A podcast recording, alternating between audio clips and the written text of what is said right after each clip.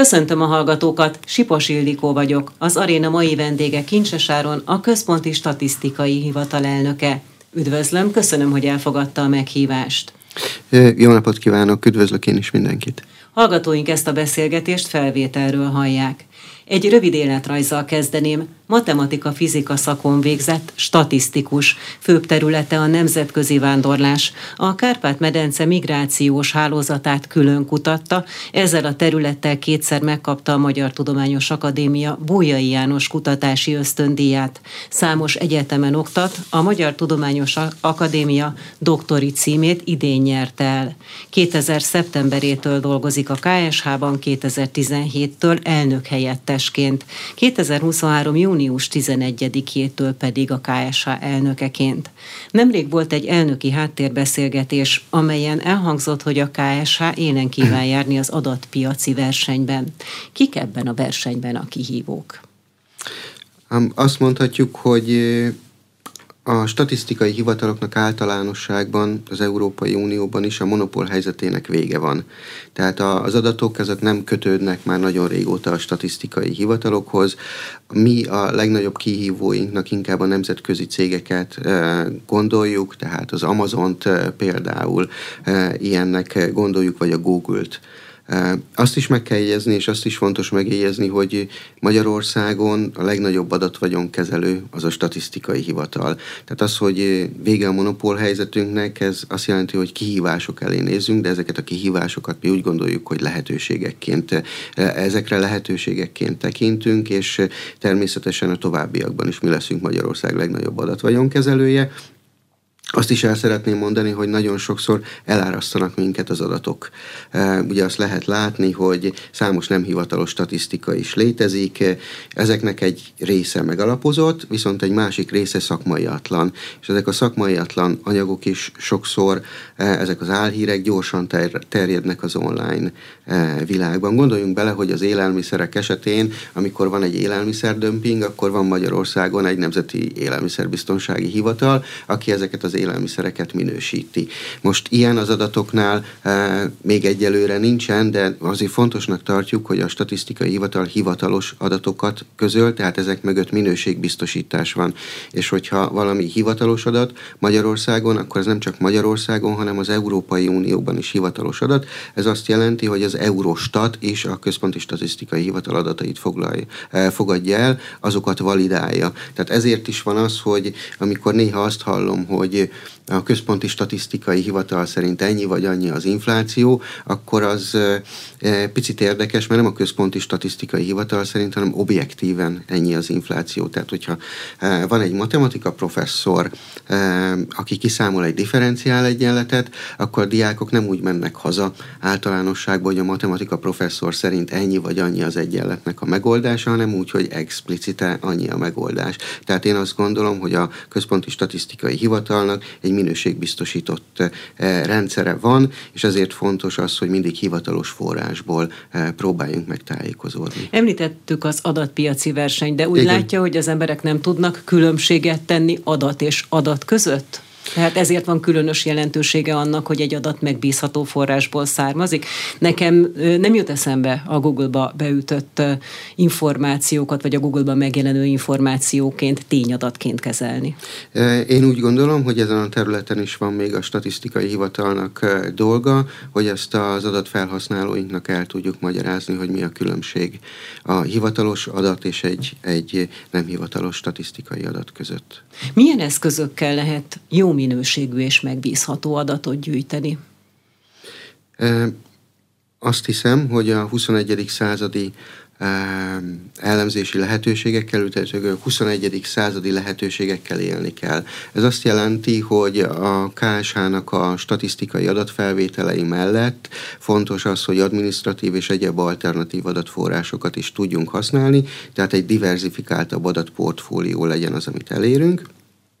Egyrészt, másrészt pedig azt tartom fontosnak, hogy e, ezek mellett, az adatok mellett a 21. századi statisztikai elemzési módszereket is használjunk. Tehát már most is használunk a statisztikai hivatalban mesterséges intelligenciát, most is használunk neurális hálózatokat, a hálózatelmélet most is ott van, ezeket kell jobban és hatékonyabban használnunk a jövőben hogyha összességében megnézzük, akkor hány forrásból zúdulnak az adatok a központi statisztikai hivatalhoz, és egyáltalán hány adatot kezelnek?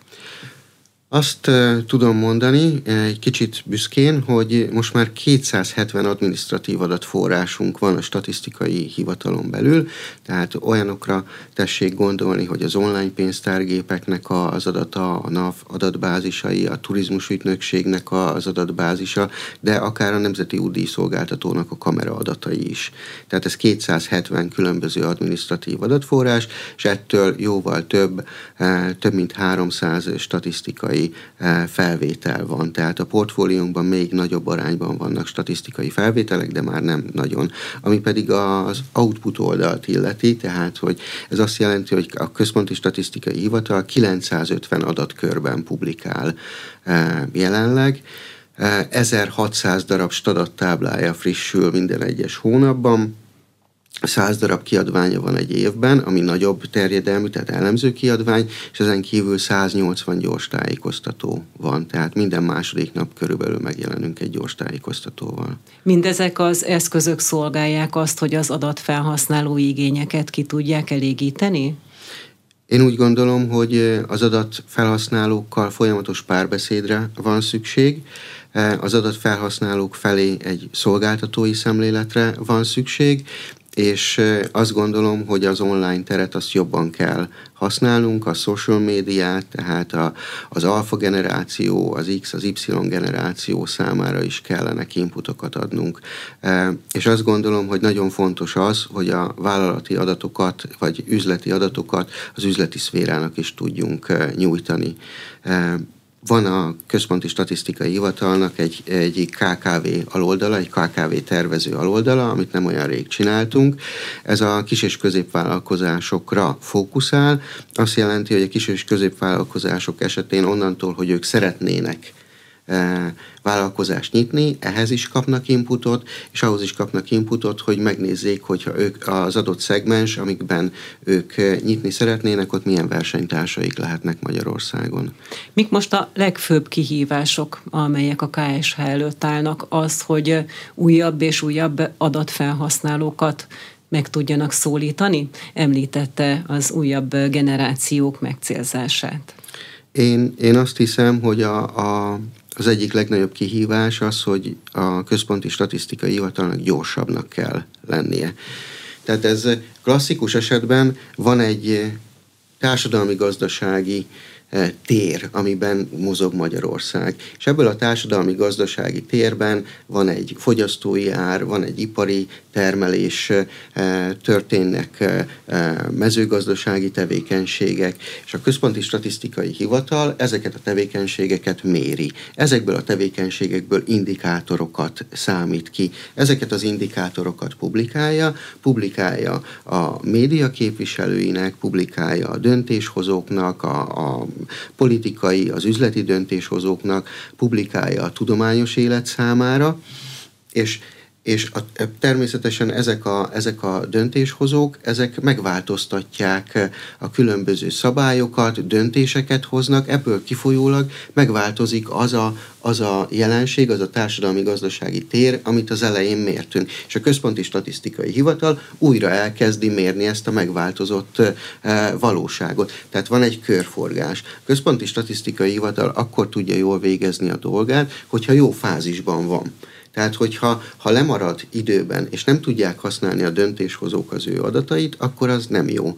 Tehát azt látjuk, hogy felgyorsult a világ, a Központi Statisztikai Hivatalnak is fel kell gyorsulnia. Látjuk, hogy volt a COVID, eh, vagy a koronavírus járvány, volt az energiaválság, az orosz-ukrán háború, mindenki, eh, tehát a, a média, a, a az üzleti élet, a politikai élet döntéshozói eh, soha nem látott mértékben igénylik a megbízható és napra kész adatokat. Tehát nekünk, mint Központi Statisztikai Hivatal, az a célunk, hogy megbízható és napra kész adatokat szolgáltassunk. Tehát most lemaradásban vannak még, vagy eddig lemaradásban volt egy kisé a szervezet az adatközlésben? Én úgy gondolom, hogy igen. Hogyan Én... lehet gyorsítani? Hát gyorsítani többféleképpen tudunk. Az egyik eh, egyik, eh, hogy többféle adatforrást használunk, administratív adatforrásokat használunk, új elemzési módszereket használunk, és eh, hogyha szabad idézni, eh, méghozzá esetleg a Forma egyből, akkor, akkor azt tudom mondani, hogy az egyik Forma 1-es pilóta Mario Andretti volt az, aki azt mondta, hogy ha mindent kontroll alatt tartunk, akkor nem vagyunk elég gyorsak.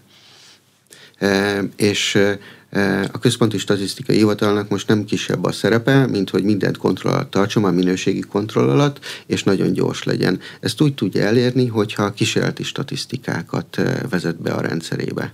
Ez pontosan mit jelent? Fordítsa ezt egy kicsikét le, hogy a laikus is jobban megértse. Kísérleti statisztikák nem része a hivatalos statisztikának, Mondok egy példát, az ingatlan.com-mal lakbérárindexeket számoltunk, hogy, hogy hogyan változik a lakbéreknek az ára. Ezt az ingatlan.com adatbázisán kezdtük el mérni, és ezt elkezdtük publikálni. Amikor elkezdtük publikálni, ez kísérleti statisztika volt, tudtuk, hogy jó minőségű, tudtuk, hogy, tudtuk, hogy Eh, arra teljesen megfelelő, hogy a döntéshozók eh, ebből következtetéseket vonjanak eh, le, de még nem volt olyan minőségbiztosítás mögötte, ami hivatalos statisztikává tette volna. De már bevezettük, már megmutattuk, hogy, hogy mi az, amiben a statisztikai hivatal gondolkodik.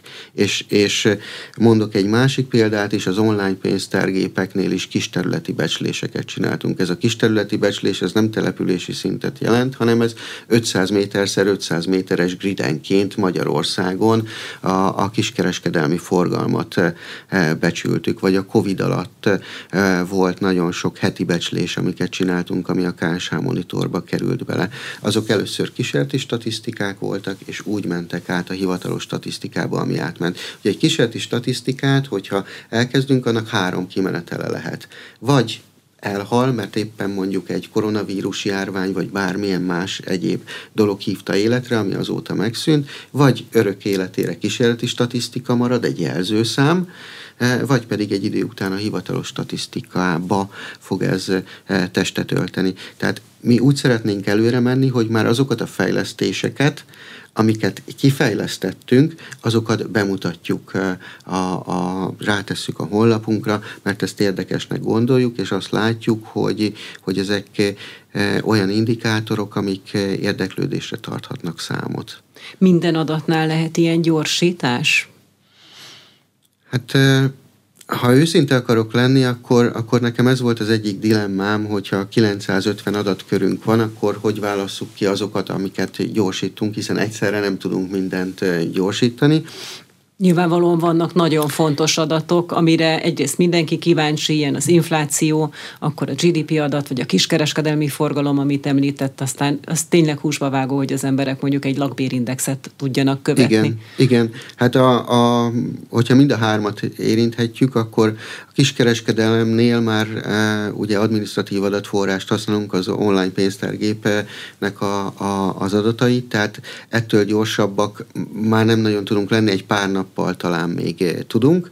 Az infláció az ugye, hogyha novemberi inflációt nézünk, akkor az ugye el kell telni a novembernek ahhoz, hogy, tehát az december elején tud lenni. Én azt hiszem valahogy december 5-e környékén e, publikálunk, és itt szeretném megemlíteni azt is, hogy, hogy már ezekbe a, azért, hogy ilyen gyorsak tudjunk lenni, ezért például a webscraping eljárást e, használjuk. Ez micsoda? Tehát ez azt jelenti, hogy, hogy kis KSH robotok e, gyűjtik az adatokat az interneten keresztül például a, a nagy kiskereskedelmi láncoknak, a, amiket néha lapozunk az interneten keresztül újságokat, azokból az újságokból az információkat a KSH kvázi robotai, robotjai összegerebjézik és úgy adják. És nekünk. akkor mit tudnak meg belőle?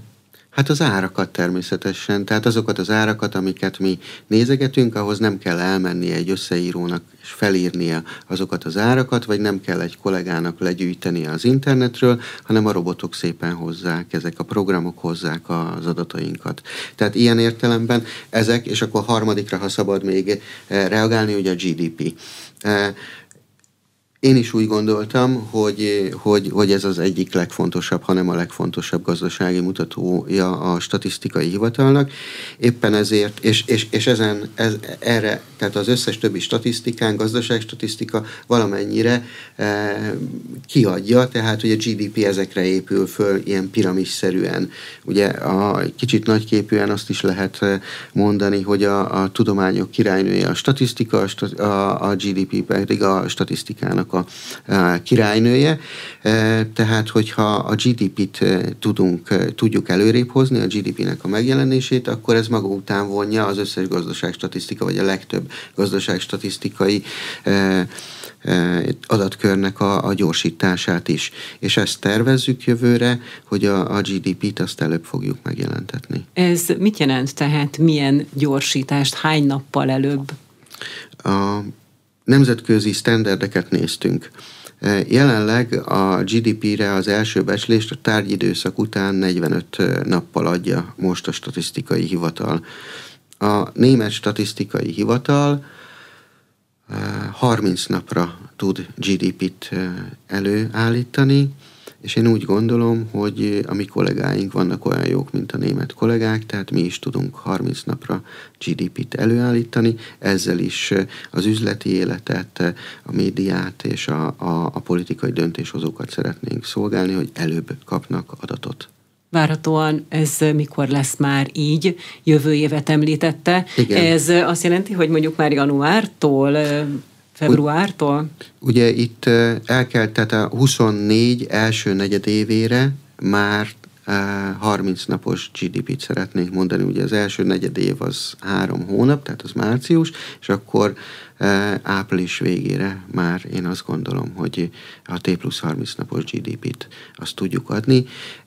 Ez is olyan dolog, hogy már több mint egy éve végezzük a T plusz 30 napos GDP-nek a számítását, tehát nem fejest ugrunk az ismeretlenbe, hanem egy ideje ezt előkészítettük, ezt a váltást, és én azt gondolom, hogy most van itt az ideje, hogy be is vezessük.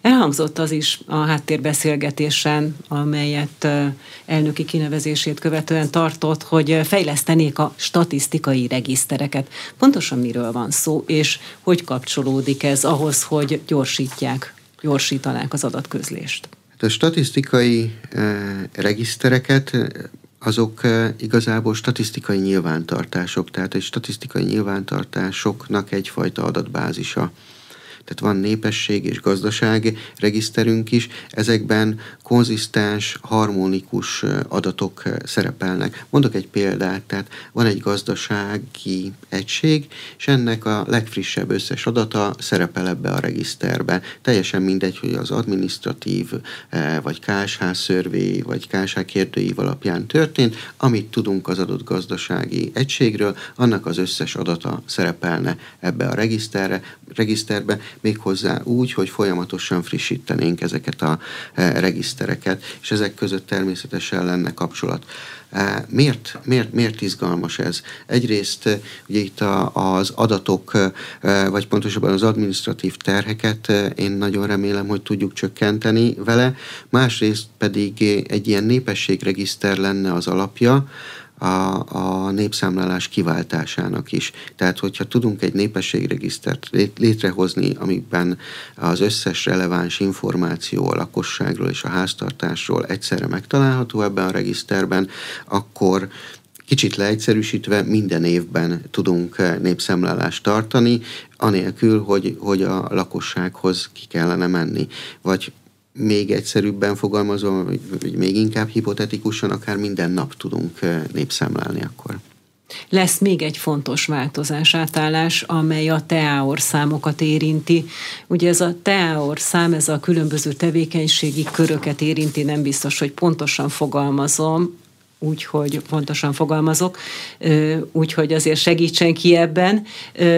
Most mikori TEAOR számokat használnak, és mikortól várható ebben változtatás? Igen, nem tudom, mennyire ismerik a hallgatók a TEAOR számokat. Szerintem akik vállalkoznak, azok inkább Igen. ismerik. Hát ez a gazdasági tevékenységek egységes ágazati osztályozási rendszere.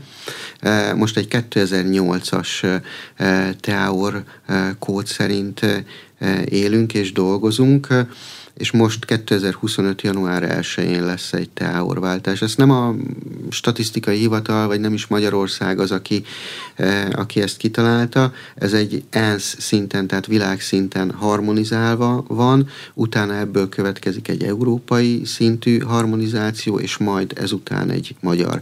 Miért is van erre szükség? Nagyon-nagyon sokat változott a gazdaság 2008 és 2025, vagy éppen most 23 óta. Mondok egy példát, a mostani, mostani teáor szerkezetben az egy gazdasági tevékenység, hogy videókazetta kölcsönző.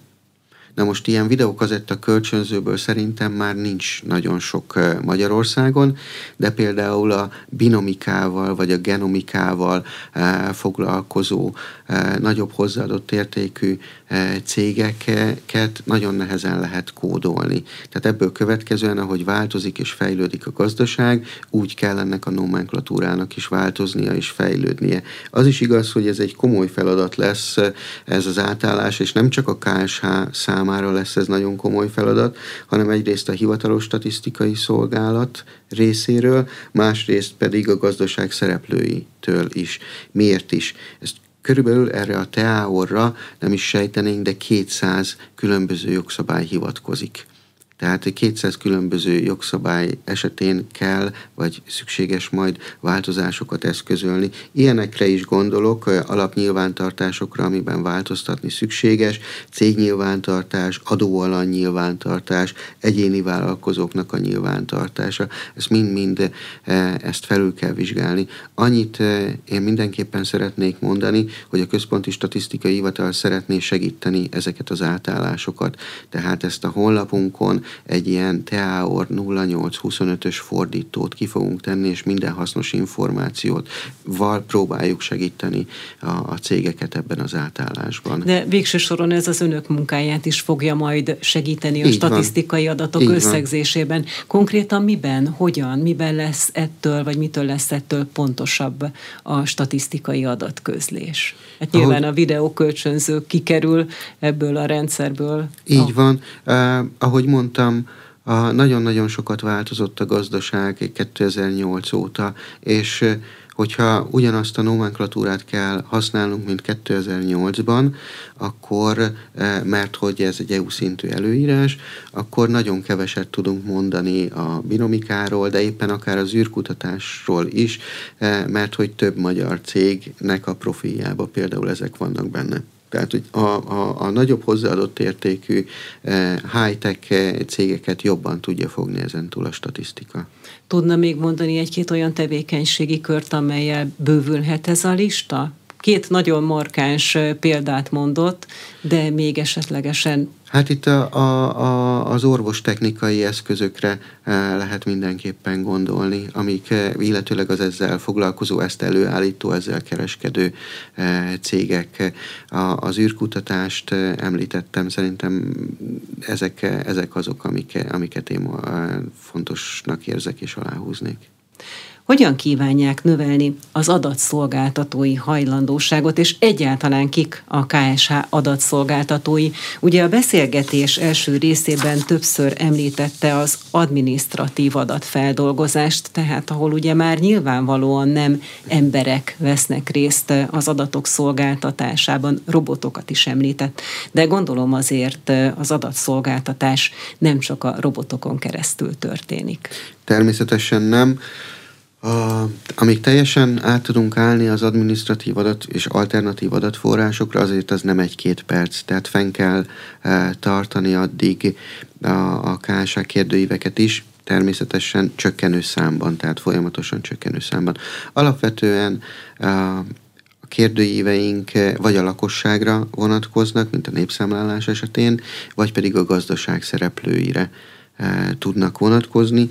A, az, hogy hogy szeretnénk fenntartani az adatszolgáltatói hajlandóságot, egyrészt párbeszéddel, tehát a, a gazdaság szereplőinek, a gazdasági szervezeteknek e, éppen november második hetében küldtünk egy tájékoztató levelet, amiben kértük őket, hogy e, tartsák be a határidőket, hiszen felgyorsult a világ, és a Központi Statisztikai Hivatalnak is nagyon gyorsan kell adatokat szolgáltatnia, és ebben keressük a partnerséget.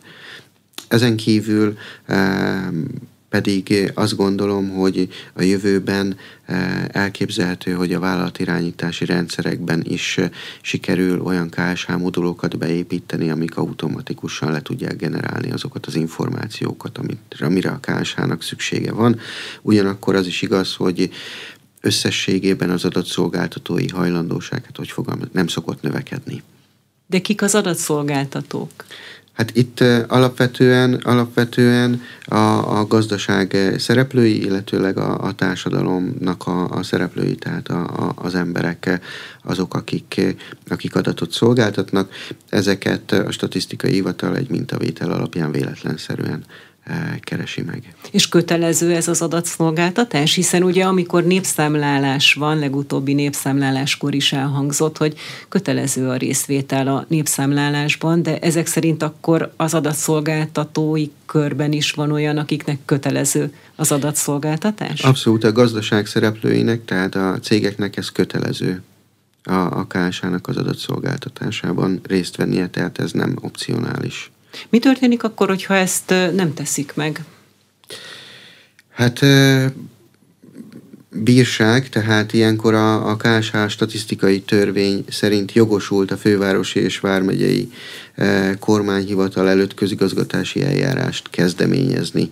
Tehát természetesen nem arról van szó, hogyha valaki 20 kérdőívet bead és egyel elmarad egy napot, akkor automatikusan bírságot kap. Tehát a központi statisztikai hivatalnak nem célja a tömeges bírságolás, de hogyha valaki megtagadja az adott szolgáltatást, akkor, akkor nem marad más eszköze, e, vagy nem nagyon marad más eszköze, mint hogy, mint hogy ezzel a jogával éljen majd a jövőben. És ez megtörténik sűrűn? Tehát előfordul az, hogy élnek a bírságolási lehetőséggel? A, nem sűrűn, de, de ezen túl e, azt hiszem, hogy nem tömegesen, de élni fogunk ezzel az opcióval azoknál, akik rendszeresen megtagadják az adatszolgáltatást. Áttérve egy picikét más területre is. Idén negyedik alkalommal vesz részt Magyarország a Miből élünk kutatásban. Pontosan mi ez a kutatás? Ez egy uniós kutatás? E, részben. Részben, tehát a, a Miből élünk kutatást az Európai Központi Bank koordinálja, az európai, vagy az eurót használó országokra nézve kötelező. Magyarország önkéntesen csatlakozott ehhez a felméréshez, és a, ezt a felmérést, ezt a Magyar Nemzeti Bank számára hajtja végre a Központi Statisztikai Hivatal. Itt 15 ezer személy, 15.285 lakcímet keresünk föl majd, a, vagy pontosabban már most felkerestünk. Ez, tehát ez már egy elindult kutatás. Így van, így van. Szeretném hangsúlyozni, hogy itt, itt a, a lakosságnak a, az anyagi helyzetére vagyunk, vagyoni helyzetére vagyunk eh, kíváncsiak, tehát itt rákérdezünk a háztartásoknak a kötelezettségeire, az eladósodottságára, a hitelekre, kölcsönökre, ugyanígy rákérdezünk a reál eszközeire, tehát hogy milyen ingatlanja, járműve van, értéktárgya van, illetőleg a pénzügyi eszközeire, tehát bankszámlákra, megtakarításokra. Tehát ezek az információk nem egyedi szinten, hanem ebből statisztikákat csinálunk, tehát az egész háztartási szektorra vonatkozóan jelentenek hasznos információt a döntéshozók számára Magyarországon és az Európai Unió szintjén, vagy igazából az euró, eurót használó országokra egyaránt. Hogyan választották ki ezt a 15 ezer háztartást? A központi statisztikai hivatal mindig véletlenszerűen, tehát hogy ezek valószínűségi mintavétel alapján történik a kiválasztás, ez egy több rétegű mintáról van szó. A, annyit szeretnék még elmondani, hogyha lehet, hogy nem először veszünk részt, hanem ahogy lehetett hallani, azt hiszem ez a negyedik alkalom, hogy 2017-ben és 2020-ban is részt vettünk, és azt lehet mondani, hogy a legutolsó 2020-as adatok azt mutatják, hogy egy átlagos háztartásnak a vagyona Magyarországon az 39 millió forint volt. Tehát ebbe természetesen lakások, értéktárgyak, stb. minden, minden bele tartozik, és nem személy, hanem háztartásról beszélünk, és azt is lehetett látni, hogy 17 és 20 között ez a vagyon ez 43 kal növekedett, miközben összesen 17 és 20 között 10 kal növekedett az infláció, tehát hogy azért azt lehet mondani, hogy elég, elég ütemesen növekedett a háztartásoknak a vagyona ebben az időszakban. Most kíváncsi vagyunk, kíváncsiak leszünk arra, hogy 2020 és 23 e, között, ami azért egy terheltebb időszak volt, hogyan változott a háztartásoknak a vagyona. És ezzel a 39 millió forinttal hol álltunk a többi országhoz képest? Erre vonatkozóan van összehasonlító adat? Hát ugye itt az euró, eurót használó országokról volt szó, és nagyon-nagyon nehéz összehasonlítani azt, hogy egy lakására mennyibe kerül Magyarországon, hogyha euróra átszámítjuk, és mennyibe kerül mondjuk Németországban, de ezekkel az adatainkkal nem, tehát a középmezőny után voltunk egy kicsit, tehát nem az élmezőnyben tartoztunk. Mikor fog lezárulni ez a kutatás, és mikor tudunk meg ebből konkrét adatokat? Én úgy tudom, hogy Szeptember 1 és 30 között tölthették ki interneten a háztartások, és akkor nem is találkoznak a, a KSS összeírókkal, tehát aki ezt meg tudta tenni, aki meg nem, ott október 1 és december 18 között kérdező biztos fog kimenni hozzájuk, és ezek után lesznek összesítve az eredmények. Az Európai Központi Bankkal vannak még validációs eljárások, amik, amiket ugye a minőségbiztosítás miatt fontos, hogy, hogy végigcsináljunk. Ezek a validációs eljárások ennél a felvételnél is, meg egyébként az Európai Unió más felvételénél is azt biztosítják számunkra, hogy teljesen mindegy, hogy melyik statisztikai hivatal eh, végzi azokat a számításokat, kvázi a kollégáktól függetlenül ugyanazok az értékek jönnek ki. Tehát, hogyha most mondok egy buta példát, hogyha a finn kollégák eh,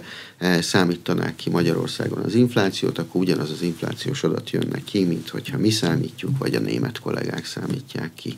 Ki lesz egyébként a végső adatközlő, amiből élünk kutatás esetében? A központi statisztikai hivatal? Tehát az adatokat önök fogják összegezni?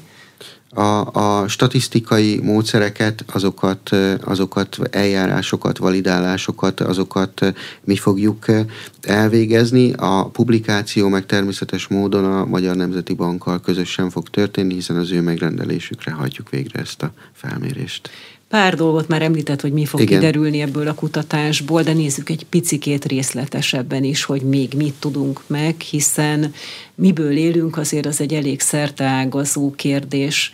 A lakás viszonyokon túl, még a bankszámla, vagy a jövedelmi viszonyokon túl még mit fogunk még megtudni a kutatásból? A, ugye a háztartási szektorra tudunk meg részletesebb eredményeket, de egyrészt azt, hogy mennyire eladósodottak a háztartások, vagy mennyi, mennyire igaz az, hogy azok a háztartások adósodtak el, akiknek egyébként befektetéseik is vannak, tehát mind az eladósodottságuk nagy, mind pedig a befektetéseik magasak. Tudunk, tudunk a reáleszközöknek a változásáról e, információkat e, kapni, mennyire nőttek az ingatlanárak, mennyivel nőtte miatt a háztartások vagyona, hogy egyszerűen az ingatlanárak emelkedtek, és mennyire amiatt, hogy nagyobb megtakarításaik e, voltak ennek a szektornak. Háztartási jellemzőkhöz, területi jellemzőkhöz tudjuk kötni a vagyonosodást. Igaz-e, hogy mondjuk Győr-Moson-Sopron megyében jobbak vagy nagyobbak ezek a, ezek a, a számok, mint, mint mondjuk Pest megyében, vagy éppen fordítva igaz az, fordítva igaz, egy kelet-nyugati lejtőt tudunk-e ez ügyben megfigyelni, vagy éppen az igaz, hogy, hogy nem is horizontálisan, hanem vertikálisan tudunk különbségeket tenni, azaz, hogy a település nagyság számít-e esetleg. Most kérdéseket teszek föl, nem válaszokat, hiszen, hiszen most folyamatban van még, a, folyamatban van még ez, a, ez a kérdőív, hogyan változott a, a szerkezete a, a jövedelmeknek 2020 óta. Mennyire igaz az, hogy ezeknek a jövedelmeknek a szerkezete, ez a nyugat-európai példákat, nyugat-európai eloszlásokat jobban mintázza, mint 2020-ban, mennyire ebben, a szem, ebben a, az értelemben is mennyire csatlakozunk, mennyire hasonlítunk a, a, a nyugat-európai mintázathoz. Korosztályos különbségeket is megtudhatunk? Így van, így van, így van, így van. Természetesen, mivel hogy ezeket, tehát itt a háztartási szektort mi személyekhez tudjuk kötni, ebből következően háztartás szerkezetre vonatkozóan, és természetesen korcsoportra vonatkozóan is tudunk adatokat adni majd a jövőben. Akit érdekel majd a kutatás eredménye, laikusként a KSH oldalán meg fogja tudni találni a főbb adatokat, és hogyha igen, akkor mikor?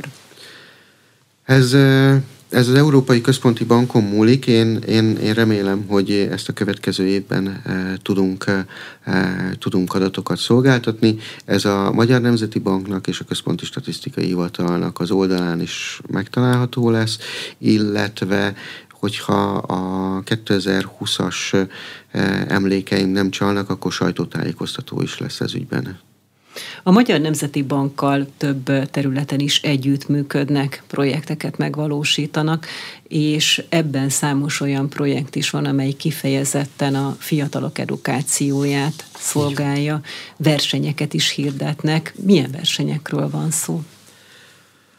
A azt szeretném előzetesen aláhúzni, hogy a Magyar Nemzeti Bankkal, MVM-mel, ingatlan.com-mal, Magyar Államkincstárral, Nébichel, NAV-val eh, nagyon szoros a kapcsolatunk, és együttműködési megállapodásokat is kötöttünk eh, nemrég.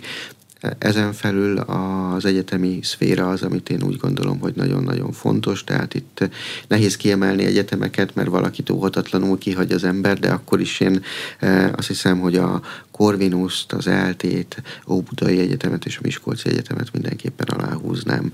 E, tehát, hogy próbálunk egy hálózat részei lenni, mert, mert elszigetelve nem tudunk e, semmi fejlődni, sem pedig az a tudás, ami esetleg nálunk van, az nem tud hasznosulni e, és ezen belül, amikor a Magyar Nemzeti Bankkal együttműködünk, akkor, akkor Eh, én azt gondolom, hogy egy nagyon jó kezdeményezésünk eh, volt hat évvel ezelőtt, amikor az egyetemistáknak egy statisztikai versenyt hirdettünk, és nagy örömömre szolgált, hogy idén a, a Magyar Nemzeti Bank is eh, csatlakozott hozzánk.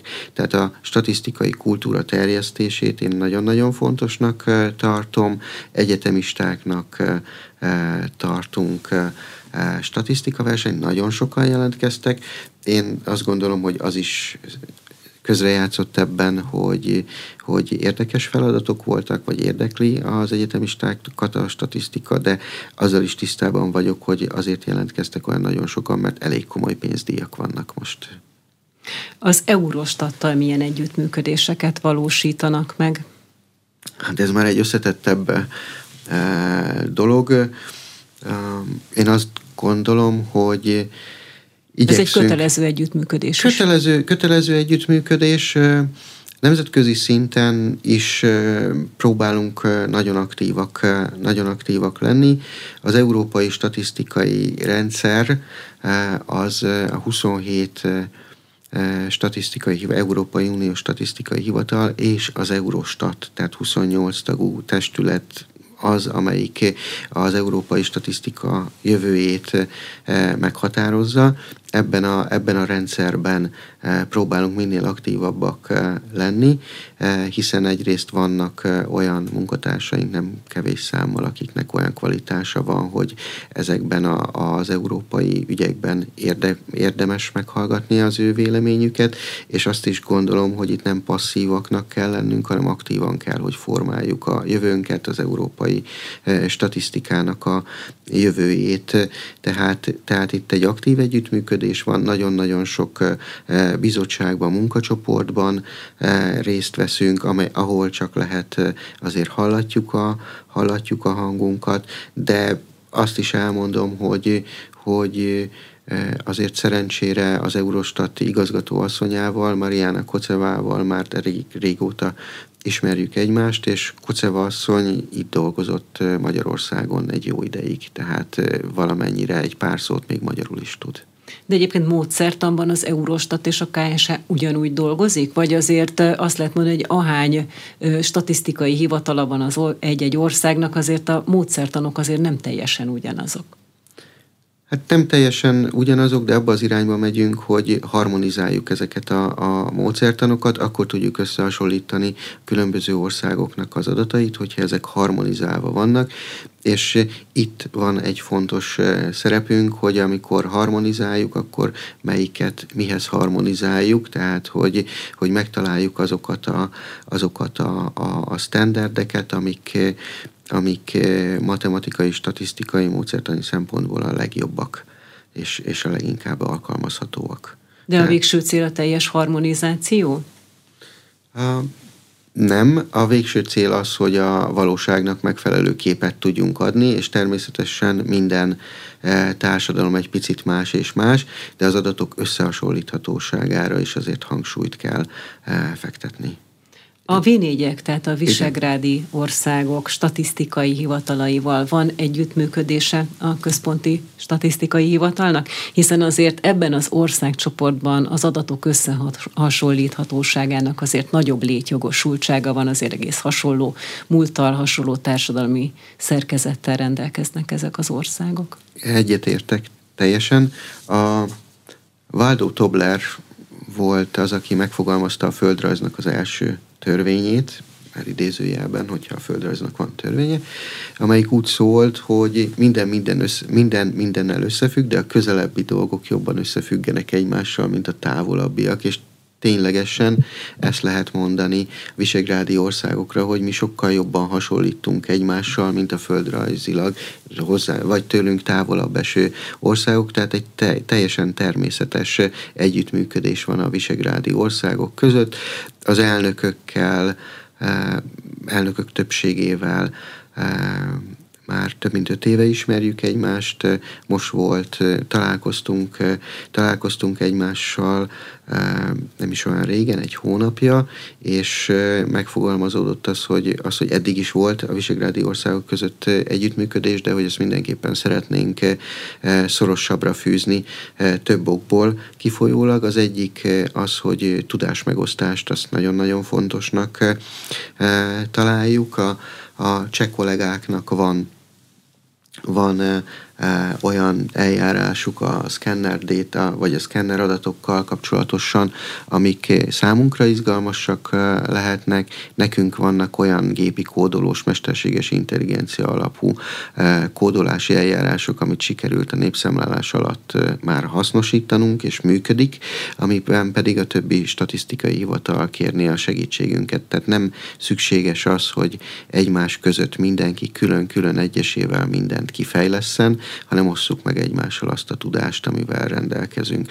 Ezt tartom nagyon fontosnak, és össze is állítottunk egy tervet, hogy mi alapján tudunk majd együtt dolgozni. Lesz közös kiadvány a visegrádi országok kapcsolatosan. Ez annyiból lesz más talán, hogyha sikerül, mint az eddigiek, hogy egy országnak, tehát hogy nagyon-nagyon sok mutatószámban úgy gondoljuk, hogy, hogy eh, statisztikai értelemben úgy gondoljuk el a V4 országot, mintha egy ország lenne és így mutatjuk meg az Európai Unión belül a, a, a V4-nek a súlyát. Ez van, ahol nagyon egyszerű népességet ugye csak össze kell adni, és akkor meg vagyunk, de mondjuk egy külker egyenleget, vagy bármi mást már azért nehezebben lehet kikalkulálni, viszont a kollégáink akkor megismerik jobban egymást, és tudnak, tudnak együttműködni. Még azt szeretném elmondani, hogy ami szóba került, hogy talán már jövőre is ezt az egyetemistáknak a statisztika versenyét, ezt nemzetközivé tennénk, és elsődlegesen a Visegrádi négy országra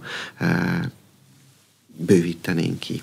És ez, ez, ez nagyon tetszett a, a, a többi kollégának is. De terveznek-e esetlegesen például a v közösen adatközlést? Vagy például visszatérve picit a beszélgetésünk első részére, ahol az adatközlés gyorsítását említette, történt-e ilyesmi valamelyik V4 országban? Tehát, hogy ők is gyorsító pályára tették az adatokat, és egy picikét előttünk járnak esetleg egy jó példával előttünk.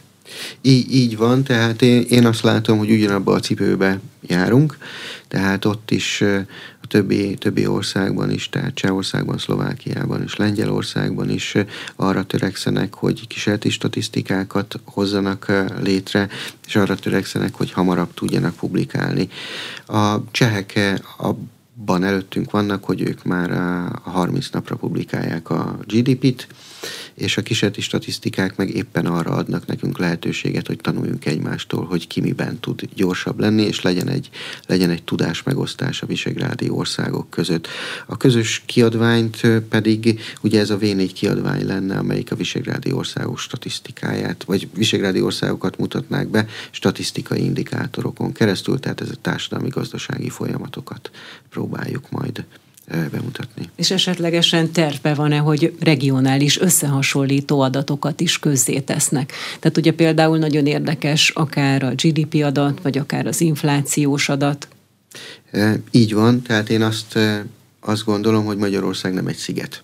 Tehát amikor statisztikai adatokról van szó, akkor én jobban szeretem az adat helyett az információt, hiszen az már egy nagyobb hozzáadott értékkel rendelkezik, de egy adott információnak akkor van relevanciája, hogyha tudjuk, hogy mihez képest. Tehát, hogy a visegrádi országokhoz képest hogyan állunk, hogyan változott eh, meg számunkra eh, az adott eh, gazdasági társadalmi jelenség. Tehát mindenképpen én azt gondolom, hogy a statisztikai hivatal arra törekszik, hogy, hogy folyamatosan tudjunk, eh, tudjunk nemzetközi összehasonlításokat is adni. Azért is törekszik, mert hogyha egy picit csak két mondatot szabad a stratégiánkról beszélni, akkor, akkor eh, az a célunk, hogy az Európai Unió legjobb három statisztikai hivatalába bekerüljünk, amilyen hamar lehet, olyan annyira gyorsan. Az is célunk, hogy Közép-Európának a meghatározó információs központja legyünk, és nem csak a magyar, hanem a Kárpát-medencei, a Visegrádi és az Európai Uniós adatok tekintetében is. De ez egy teljesen természetes eh, dolog, hogy, hogy elszigetelve nem érdemes nézni az adatokat. Stratégiát és célokat Igen. említett. Mikor szeretnék ezt elérni, tehát mi a céldátum ezen célok megvalósításához? A stratégiánk az 2030-ig e, szól, tehát 2030 az a, az a céldátum, amíg meg kell, tehát amíg szeretnénk ezt elérni. Ez nem jelenti azt, hogy ha előbb sikerül elérni, akkor, akkor nagyon kétségbe lennénk esve. Köszönöm szépen a tájékoztatást. Az elmúlt egy órában Kincses Áron a Központi Statisztikai Hivatal elnöke volt az Inforádió arénájának vendége. A műsor elkészítésében Módos Márton főszerkesztő és Szécsi Ágnes kolléganőm vett részt. Köszönöm a beszélgetést. Nagyon szépen köszönöm én is. Sipos Ildikó vagyok.